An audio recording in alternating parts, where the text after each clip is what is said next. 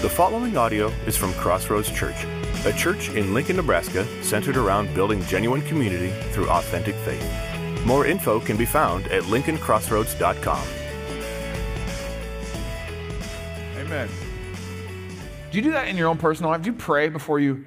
Man, so it gets a good habit. Before you turn to the Word, even in your own quiet time, just pray. Ask God, God, show me, like, quiet the things in my head and speak to my heart. It's a good habit to get into. Um, but hey, I want to talk about origin stories. Origin stories. You know what an origin story is? It's, it's a phrase commonly used like uh, around, uh, around characters and literature. A lot of times you use this in uh, like comics.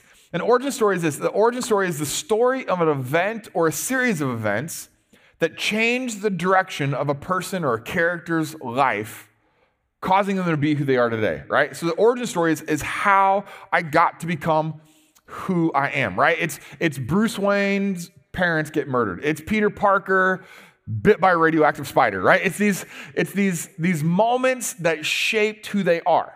But in any origin story, you, you, you'll know whether it's in comics or storylines or narrative, whatever, though part of the story, and a significant part of the story, hinges on a particular event the full transformation of that character rarely happens in the blink of an eye.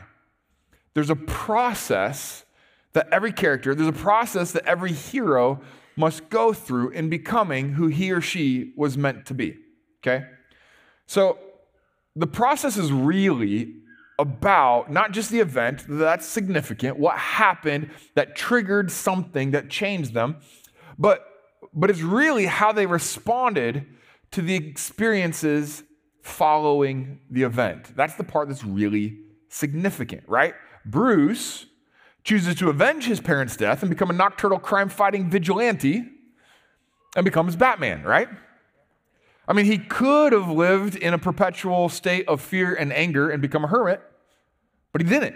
It's how he responded to the events following what took place. Peter decides to embrace the responsibility of the newfound power and purposes his life for the good of others.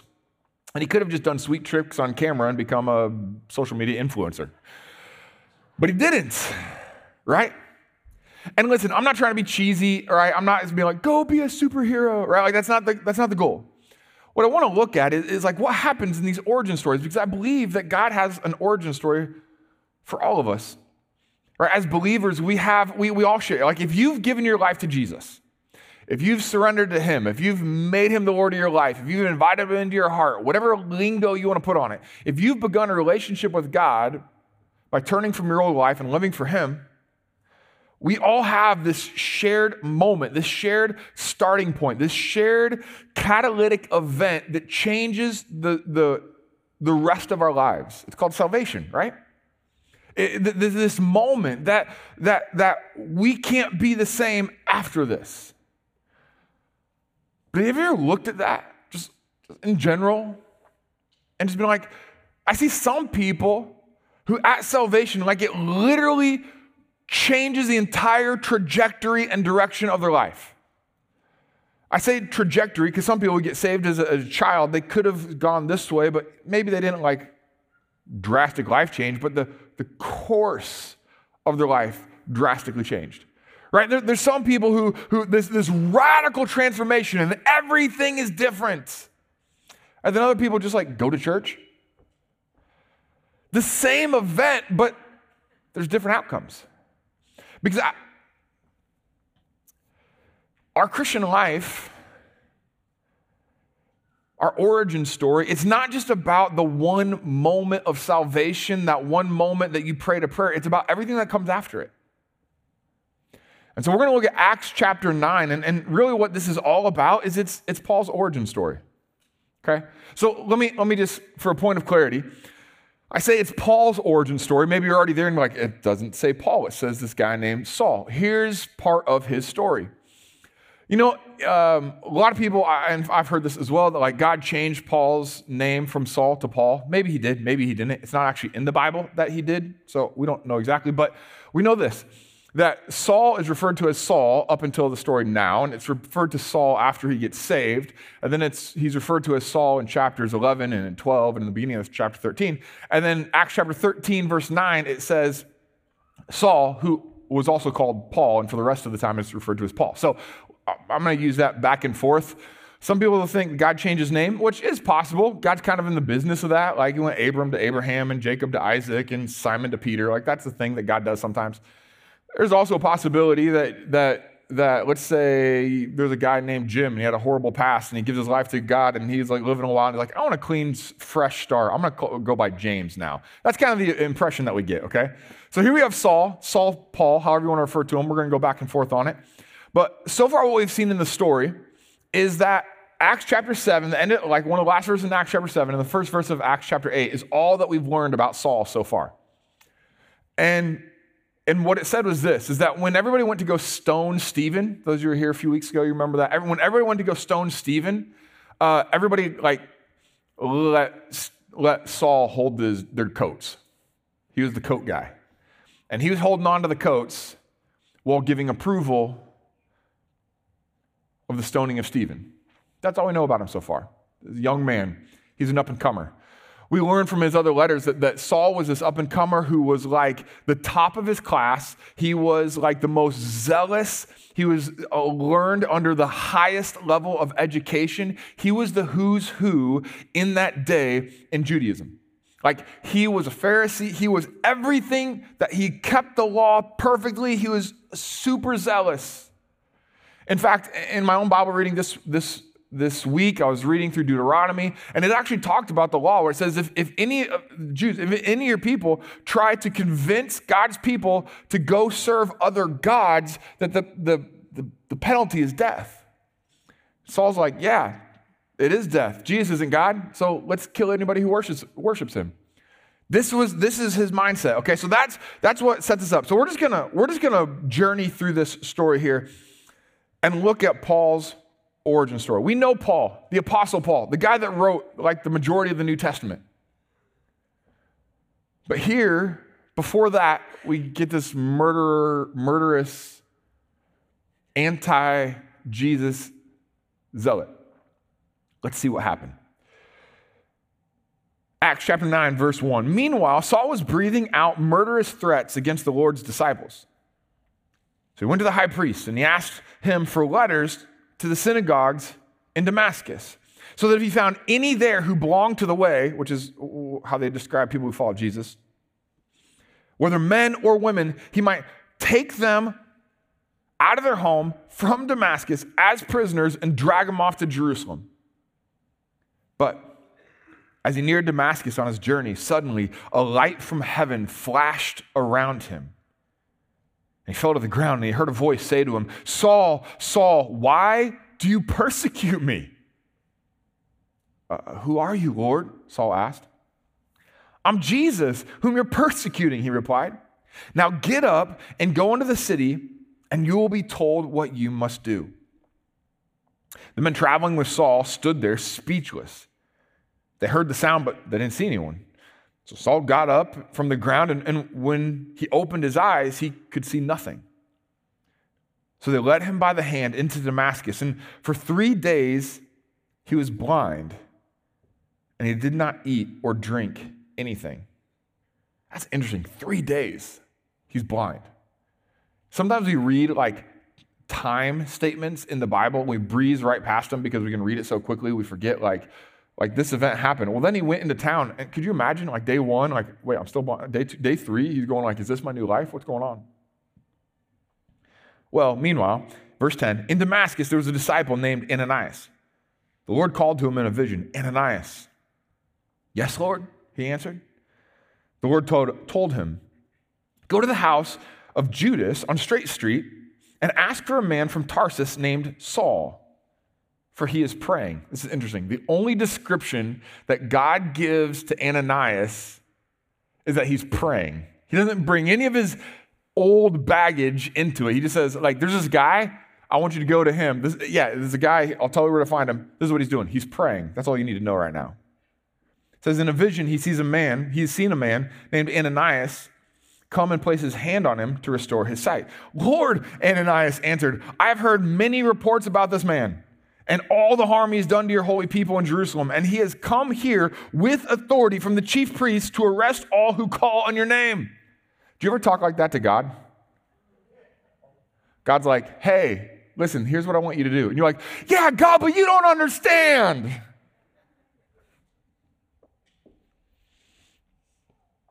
But the Lord said to Ananias, Go. This man is my chosen instrument to proclaim my name to the Gentiles and their kings and to the people of Israel. I will show him how much he must suffer for my name. This is interesting. This is an interesting little tidbit at the end there, right? Like I'm just picturing this, and maybe this isn't right. So this is just me, my crazy brain wandering, right? Like, Ananias like, no, no, no, not him. I don't want to go to him. And God's like, no, go. And you're like, eh. No, this man is my chosen instrument. Yeah, still, but to proclaim my name to the Gentiles. Oh, but God, and their kings and to the people of Israel. Uh, I will show him how much he must suffer for my name. All right, I'll go. anyway, that's just my own interpretation. It's probably not true, but. Then Ananias went to the house and he entered it. Placing his hands on Saul, he said, Brother Saul, the Lord Jesus, who appeared to you on the road as you were coming here, he sent me so that you may see again and be filled with the Holy Spirit. Immediately, something like scales fell from Saul's eyes, and he could see again. He got up and was baptized. And after taking some food, he regained his strength. Saul spent several days with the disciples in Damascus. At once, he began to preach in the synagogues that Jesus is the Son of God. All right, let's, let's, let's explore this text a little bit. Here's something that really struck me, and honestly, it's the thing that made me think about, like, from the perspective of, of an origin story. Is, is this reality that when, when Ananias went and he found Saul, he was no longer Saul the persecutor they had feared, but not yet the Apostle Paul that we know today. He's no longer who he once was, but not yet walking in the full potential and calling that God had on his life. Anybody identify with that? He was no longer who he once was, but, but he was not yet walking in the full potential and the full calling that God had on his life. Honestly, I believe that, that is the tragedy of many Christians today that we live and die in Acts 9. We live and die in that place of no longer but not yet. I'm no longer who I once was, but I'm also really not yet walking in the full potential and the calling that God has on my life. So what I want to explore today is like how did how did how did Paul move? Saul move, Paul, whatever you want to call him. How did he move from being a persecutor to an apostle? Know, I really believe that it is largely due to, to how he responded in the critical moments following his encounter with Christ. Listen, Acts doesn't end in chapter 9. There's more, in case you were wondering, there's more chapters left. Acts doesn't end in chapter 9. There are 19 more chapters. And guess what? Paul's name shows up in 18 of those chapters. The only one that Paul's name doesn't show up in is chapter 10. And you know what he was doing in chapter 10? He left for three years to go study and spend time with Jesus so he could be well equipped for the mission that God was going to call him to for the rest of his life.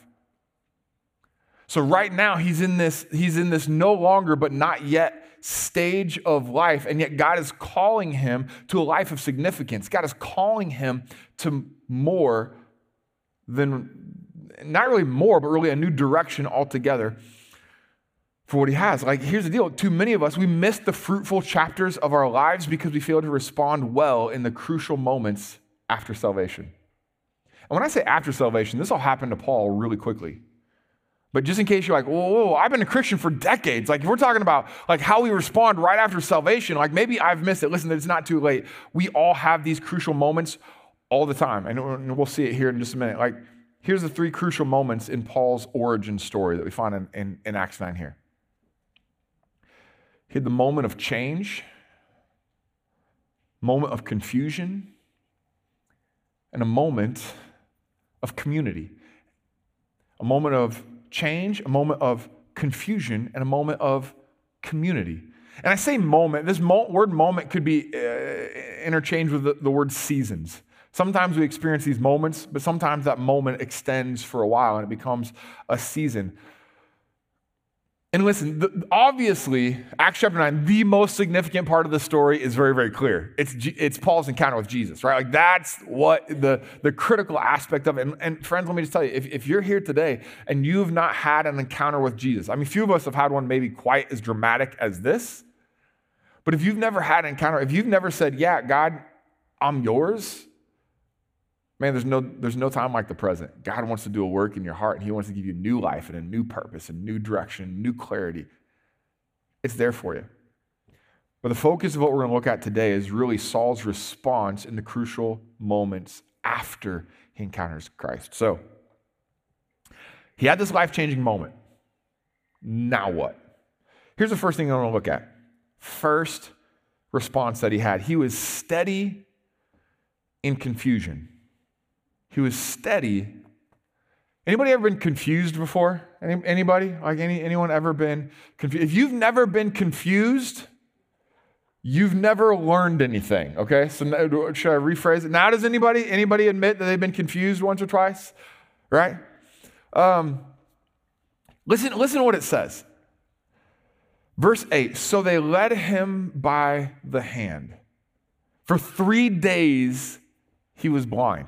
This is, this is something that, that I think missed me oh, the first bunch of times I read this. Like, yeah, Paul got up and he was blind. And then, like, the next thing you read is Ananias comes and prays for him and he can see again. But three days, imagine like you woke up the next morning and you're still blind and you're like, man, I just, I just met the risen Savior. And he, and he, he spoke to me, and, and though we don't see it here, we'll, we'll look at it in a little bit. There, there, was a call on Paul's life in that moment. Like, how am I supposed to do? Like, I, I wonder what, what was going in day two. Like, still nothing. Dependent on, on the people around him. Like, day three, way goes, and he's like, how long is this going to last? You ever, you ever find yourself in a season of life where you felt like you were just in the dark and you had no idea how long the season was going to last? It's confusing, isn't it?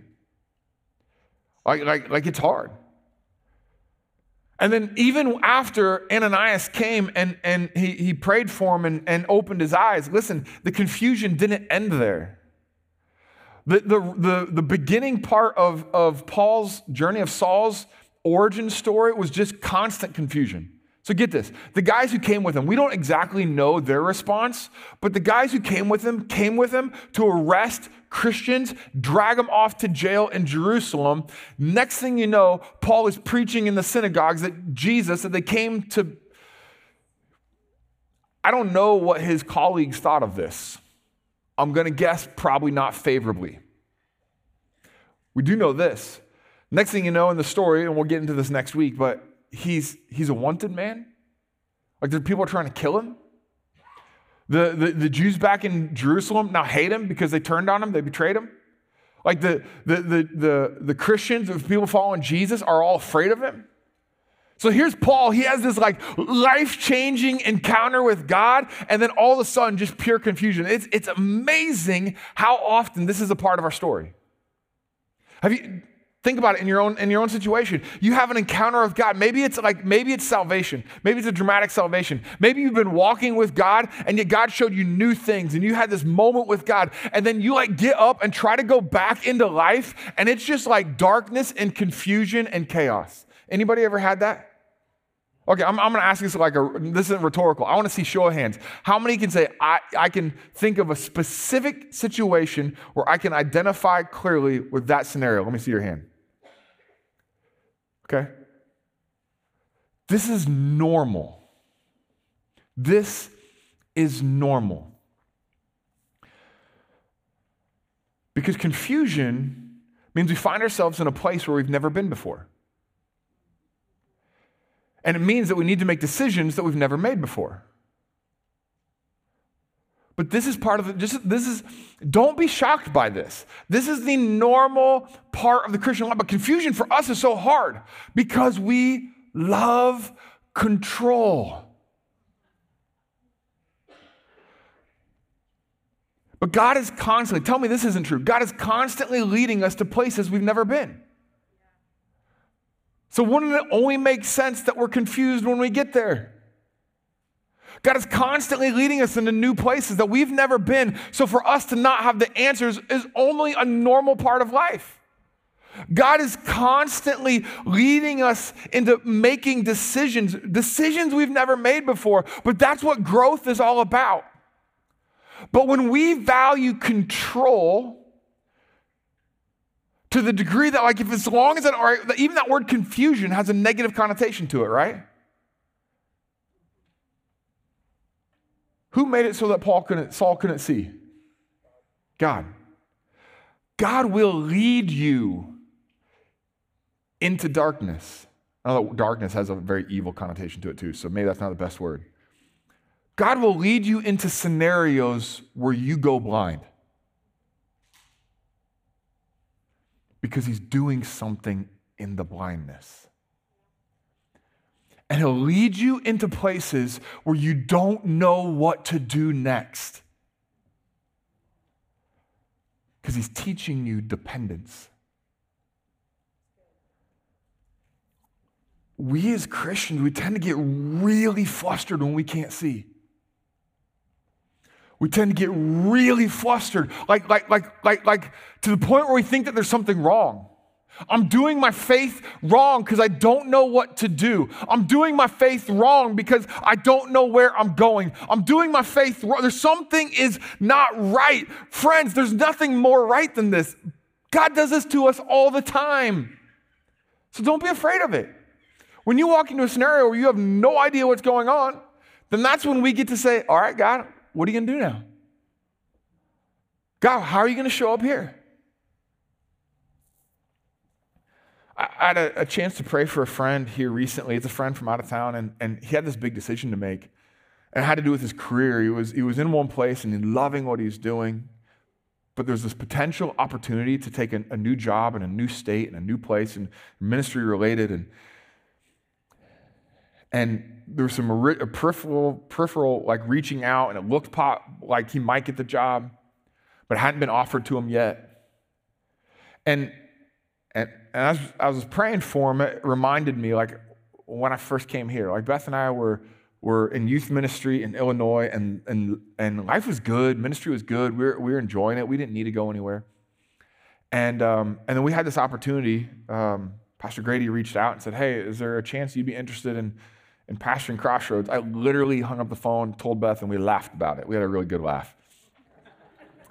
and then, and then shortly thereafter, uh, we were approached by what I, what I would have probably called at the time a dream job opportunity. And, and so we were in this season where we, we were enjoying ministry where we were, and we had two opportunities, neither of which offered to us, in front of us. That was the worst. The worst. And I didn't handle it well. And, and God allowed me to see something. As I was praying for this friend, God allowed me to see something about my own story that connected with his story, and, it, and that was this. And this is what I just prayed over him. It's that, and in fact, Beth preached this several weeks ago move when you're supposed to move, and stay when you're supposed to stay. But here's the specific thing is that there's seasons that we go through of darkness, of confusion, of not knowing, of not understanding. And we try to, to make pre decisions about things that we can't make decisions about yet. And there's almost nothing that can cause anxiety to that level as in trying to figure out the answer to a question that is not the right season to answer. And so I believe God just instructed me to, to, to share with this friend in the season of waiting, learn to wait patiently and rest in God. so that in the season of decision making, you can make a good decision. The thing, the thing is, so often we miss the clarity and the clarity of the voice of God and the direction of God, and we don't hear his voice because in, in the season of resting, we're trying to make decisions. In the season of decision making, we're exhausted and confused. So often, we try to make decisions that are not ours to make or in seasons that we're not supposed to make them Paul, Saul in this situation, in this story, he wasn't supposed to decide what he was going to do with the rest of his life. You know what Ananias found him doing? Fasting and praying. He was resting in God, searching for answers in the place he could find them, not trying to make sense of the chaos that he was living in. So, friends, if you find yourself in a dark place, in a, in a, in a and again, I said, I don't mean that with like, just in, in, in a season of, of not seeing clearly, of not understanding clearly. Welcome to the Christian life. I'm not saying there's not things that we can know and understand, but listen, there's sometimes you're just like, there's no decision I can make today. So it's time to rest in, in who God is. Maybe I know I've got some decisions to make. Let's pray and fast about that, but not with anxiety but in a restful place, patiently waiting on God to move. Because once He moves, then it'll be my time to move. I'm supposed to follow God, not lead God. We get that confused a lot. So, here's just a couple trip tips that, that will hopefully help you in those seasons of confusion. Right. Tip number one you're not in control. You're not in control. Tip number two you don't know everything. Here's the beauty of it. These are like, those aren't tips, those are just statements. They are tips. Because if we can actually live that, not, we all know those things. None of us think that we're in total control. None of us think that we know everything, but we live like we do. Worse yet, we stress like we do. Okay? Listen, we come under the authority of the one who is in full control and knows all things. So let's just wait till he moves and then follow him. There will be a season for making decisions. There was a season that Saul had to make decisions, but it wasn't today. It was season for prayer and fasting. Number two. So, number one, he was steady in confusion. Confusion's going to come. He stayed steady. Number two, he was dependent on community. Listen, Saul was the best there was at what he did. And by what he did, that was like live a perfect holy life. I mean, he nailed it. He was so good at it. And he knew it. I believe one of the reasons that God led him into a season of being blind is because he had to humble him a little bit. He had to be led into Damascus. And then get this this is really interesting. The risen Christ appears to him and gives him the first part of the instruction, but doesn't give him any more than that. Listen to what he says. This is what Jesus says to Paul. Now that I have your attention, okay, go to Damascus, verse 6, and you will be told what you must do. Why didn't Paul give him the, why didn't God give Paul the rest of the instructions right then and there?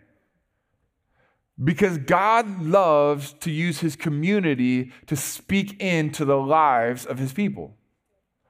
God could have just said it all right then and there.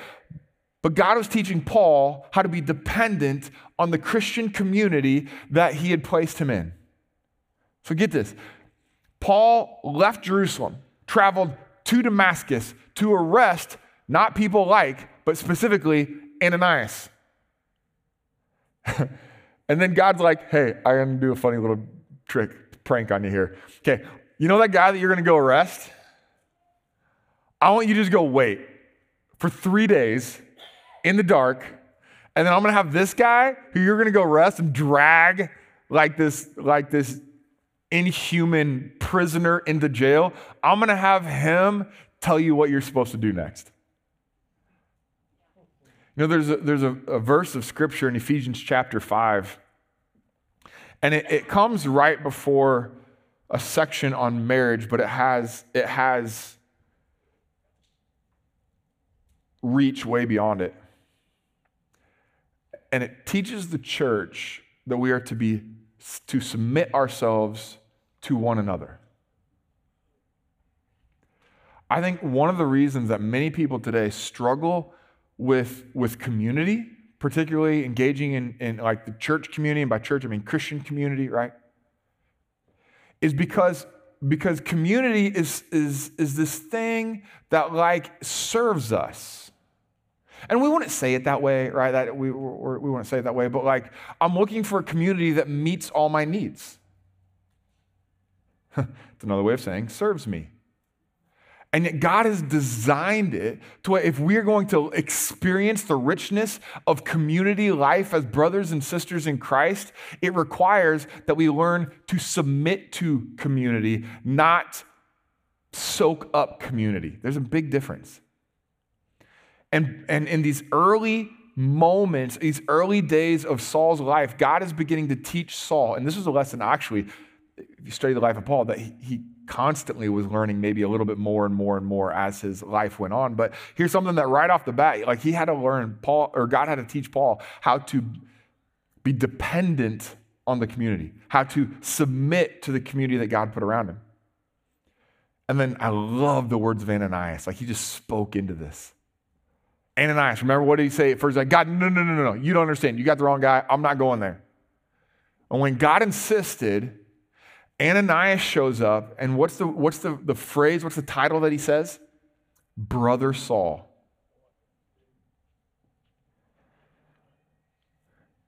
He says, Saul, you're one of us now. Saul, you're family. And listen, sometimes we need other people to call our identity out of us when we're having a hard time seeing it ourselves. Saul was on his way to arrest the Christians, and here one of those Christians knocks on his door. What's going through his head? And then that Christian comes and says, Brother Saul. There's power in that. Man, I, I hear people talk from time to time, like, man, it doesn't like tension in, in relationship or church, and it's not like, ah, this, this community isn't what, it, man, it doesn't feel like family there. We're not, fa-. Listen, it doesn't, it doesn't matter whatsoever whether or not you feel like family with other Christians. Like, that's like saying, like, I don't feel like family with my brothers or sisters, therefore they're not my family. No, they are. We came from the same parents. We're family. Listen, like it doesn't matter how you feel about the Christian community. It doesn't matter how you feel about other people who are who are who are surrendered to Jesus Christ as their Lord and as as as as him as their father. Listen, we are family. And we are, by God's design, dependent on one another to live the fullness of what Christ intended us to live.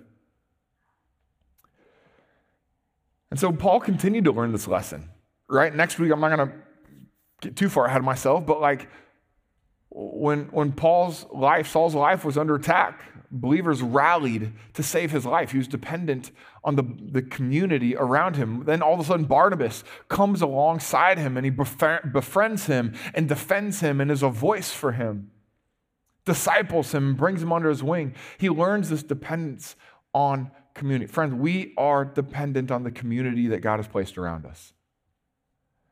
And in a, in, in a, in a land of independence, we've got to learn that, man, that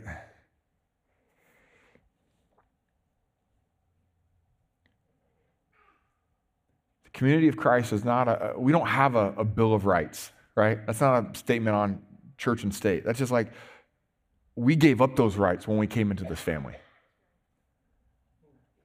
And we are, we're dependent on one another. We need one another. All right, so here's what Paul does. He, he has this experience with Christ. Christ shows up, and wh- how does he respond to the, to the situations, to the, to the moments, those critical moments right after that? He's steady in confusion, he's dependent on community, and here's the last thing he embraced change. He embraced change. See, you could look at this story and be like, hey, look at this moment. This moment changed his life forever. But that would be like saying, when Bruce Wayne's parents died, it changed his life forever. Well, sure it did, but it didn't, but it didn't make him Batman. Okay? Salvation will change your life forever. But it doesn't mean you're going to be walking in the calling that God has given to you. Like God has changed you. I mean, we, Paul teaches on that quite a bit in the New Testament. You are not who you once were. Once we were in darkness, now we were in light. Once we were in death, now we are in life. Like there is a clear shift, a life changing moment that took place. But the question is have you embraced the change that God has brought to your life?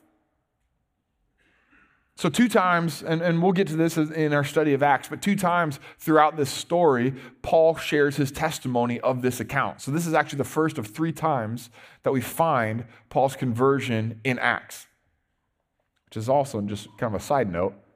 Tell your story. Anyway, we also see it in Acts 22. We also see it in Acts 26. And in Acts 26, uh, Paul elaborates on what God spoke to him right then. So, what we see in Acts chapter 9, like Paul's not making up new parts of the story, but as you'll see with a lot of the stories in the Bible, uh, a lot of times we just get the like few details on the events. This is one of those. So, apparently, uh, Christ had a little bit longer conversation with Paul than what we see in chapter 9. So, in chapter 26, verse 16, this is also what God speaks to Paul in that day. He says, Now get up and stand on your feet. Okay, so we see that right there in our text in chapter 9. But then he fills in after that. Get up and stand on your feet. I have appointed you, I have appeared to you to appoint you as a servant and as a witness of what you have seen and will see of me. I will rescue you from your own people and from the Gentiles I'm sending you to them to open their eyes and turn them from darkness to light, from the power of Satan to God, so they may receive forgiveness of sins and a place among those who are sanctified by faith in me. When, when God called Saul to salvation, he simultaneously called him to ministry. And in case you think this is a, like just kind of a one off, um, do you remember when he Jesus started his ministry and he called guys like Peter and Andrew and James and John who were fishermen? Do you remember what he said? He said, Come follow me. Next, I will make you fishers of men. Listen, this goes for every single one of us. And maybe you didn't maybe it wasn't presented to you like this and you feel like maybe you just got bait and switched a little bit. But this is the reality of the call to salvation.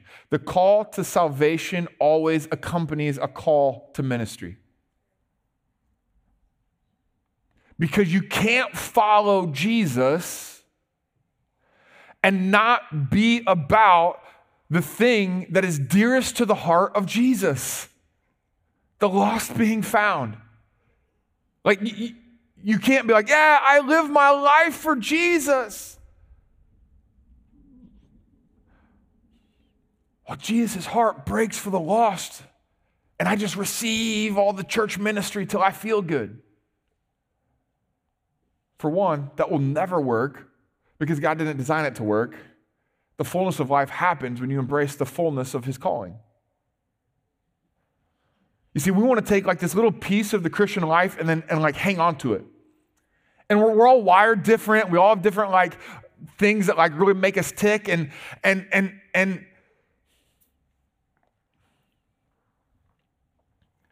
So some of us are like, man, I got to study the Bible. I got to study the Bible. And if I study the Bible, then I'm to be the closest to Jesus. I can never study the Bible. You just give your whole life studying the Bible. Great, study the Bible. We all need more Bible. Some of us are like, it's all about love, man. You just got to love each other. Like, if we just learn to love good, like, if we just love, you just love and I'll love and we love and you love and we love and I love and we're just to be loving together and man, I'm to be close to Jesus. Other like worship, man. Once we get, once we, once we can ascend to the third heaven in our worship services, man, like that's it. Like we just worship. I'm like, no, it's all about prayer. It's all about prayer.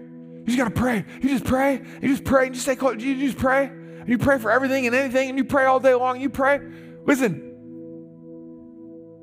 I don't mean to make a mockery. You should like try all of those. They're really good ideas.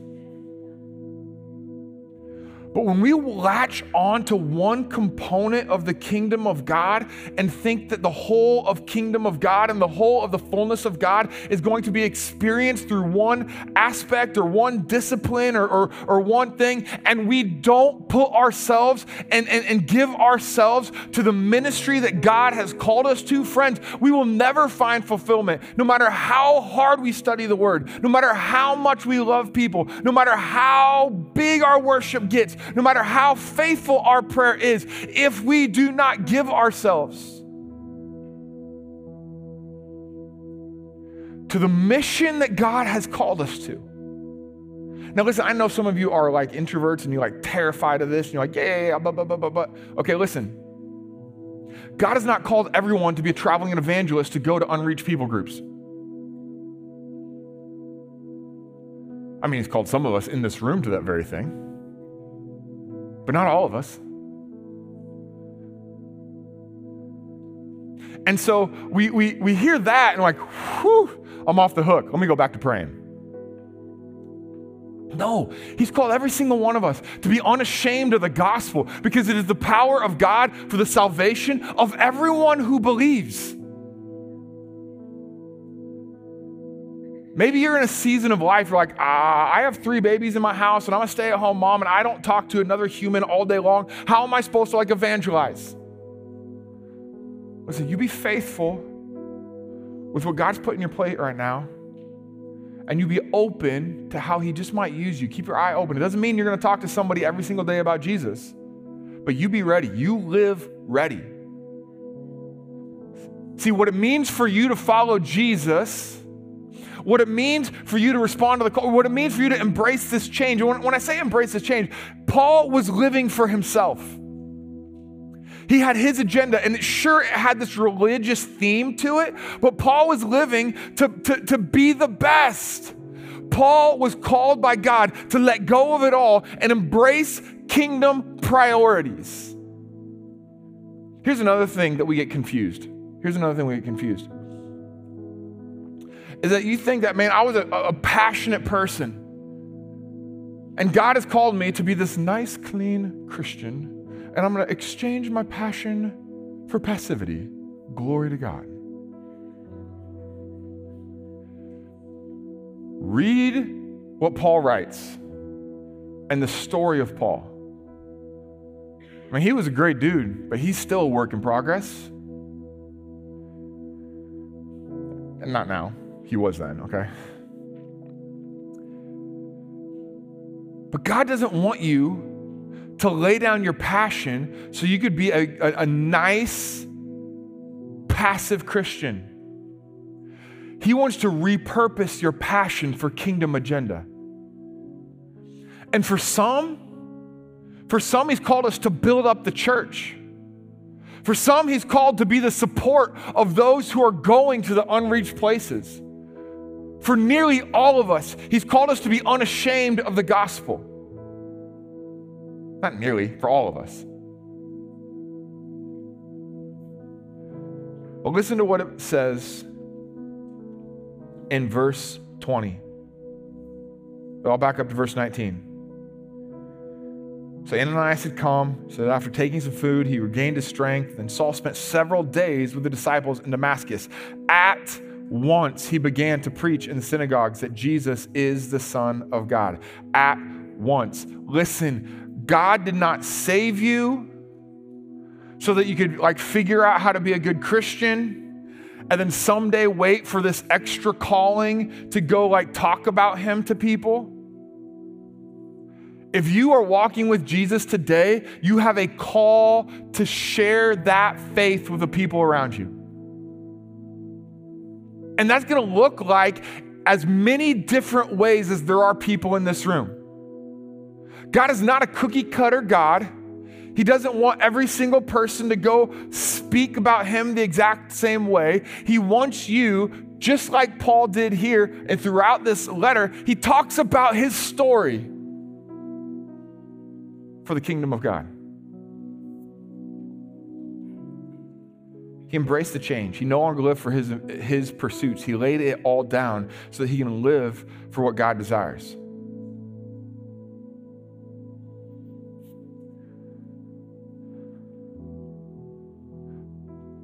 This is Paul's origin story. He had an encounter with God. Friends, if you're, you are a Christian, we've got the same starting point. But the thing that made the difference is what he did in those critical moments after salvation. He was steady in confusion, he was dependent on community, he embraced the change. Like I said at the beginning of this, some of us, we, we live and die in Acts 9. Maybe you're still in the middle of your origin story. Maybe you got saved 30 years ago. But you've never embraced the life of significance. And I'm not, I'm not, where this isn't like self help and pep yourself up and I'm just, uh, my life has value. And my, no, your life has value because you were made in the image of God. Okay, well, But some of us just settle.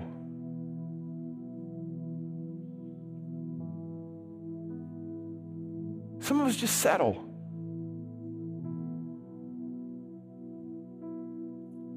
God has called you to make an impact on your world. God wants to use you to reach your workplace. You have neighbors who live in proximity to you who will die and go to hell if someone doesn't share with them the reality of who Christ is and what he how much he loves them.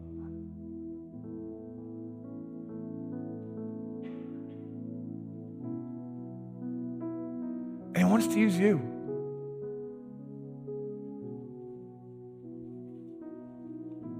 This is not just a story of Saul's salvation. This is a story of Saul's call. This is the story of the beginning of the rest of his life. He had to weather some of the, storm and stay steady. He had to, he had to be dependent and submit himself to community. He had to embrace the change and step into the change that God was bringing. Are you ready? Are you ready? How are you handling these moments, these seasons of life? Let's not be passive. Let's not settle any longer.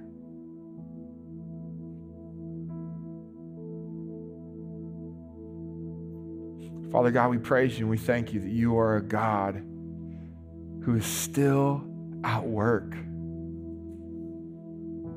And Father, we come to you as a community and we confess so much of our apathy.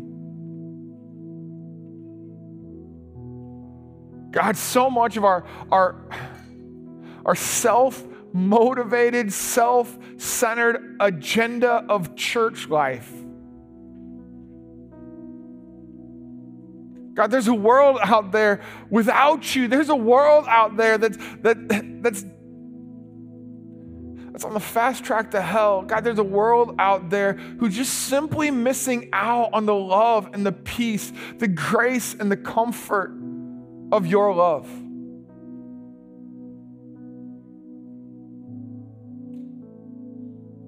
God, we're not all called to do what Paul did,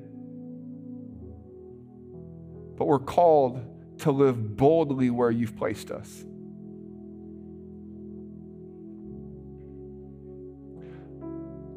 Father, I pray for some who are in here today who are going through that season of like of blindness. Who are frustrated because of it, who are aggravated because of it, who are who are dejected because of it. Father, I pray that you would teach us to be steady in confusion. Not needing answers today, but trusting that you're in control and that you know all things. God, for those who are pushing back on community, thinking I can do this on my own. I got this. Teach us to be dependent on you. Teach us to lean in, not just to you. We know we need you, but lean into the community you've placed us in, the family of God, that we would be able to hear the words of another brother or sister in Christ, Brother Saul. May we submit ourselves to that. May we be dependent on that. And God, may we embrace the change that you've called us to. The change of not living for myself, but dying to myself, putting your agenda first in all things, whatever that looks like in our lives. God, we're yours. We are all yours. So, God, we thank you. We praise you for what you're doing. God, that you're not done with us yet. Maybe our story, maybe our origin story started 50 years ago. And we've just been circling these things. God, may we get up today different.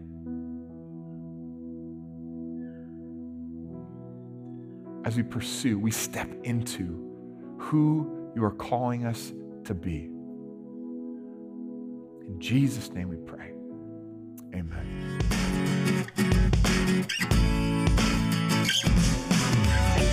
Thank you for listening to this audio from Crossroads Church. Feel free to share this audio with others, but please do not alter or edit the content in any way. For more information about Crossroads, please visit lincolncrossroads.com.